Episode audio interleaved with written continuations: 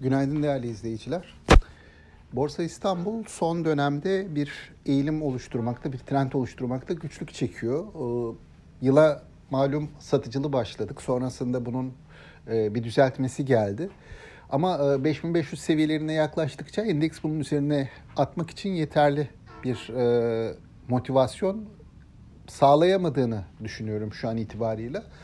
Ee, burada da yatay bir hareket var ve günlük işlemler var, hisse değişimleri var. Ee, dönem dönemde satışlar geliyor. Dün e, satışların daha ön planda olduğu bir gündü. Ee, özellikle e, banka hisseleri, demirçelik hisseleri, gayrimenkul yatırım ortaklıklarında satışlar belirgindi.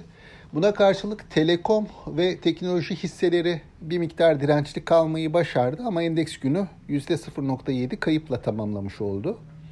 Yurt dışı tarafta da dün nispeten zayıf bir gündü. Orada da bilanço beklentilerine bağlanıyor e, kısmi satışların gelmesi. Bugüne baktığımızda hani e, bilanço dönemi başlıyor bugün. Arçelik e, son çeyrek bilançosunu açıklayacak. Bu dönem süresince hisse değişimleri e, olabilir. E, yine beklentiye ve sonuçlara bağlı olarak. Bunun haricinde tabii bugün e, bir de kapasite kullanım oranı ve reel sektör güven endeksi verileri açıklanacak. Bunlar da önümüzdeki süreci ışık tutması açısından e, önem taşıyorlar.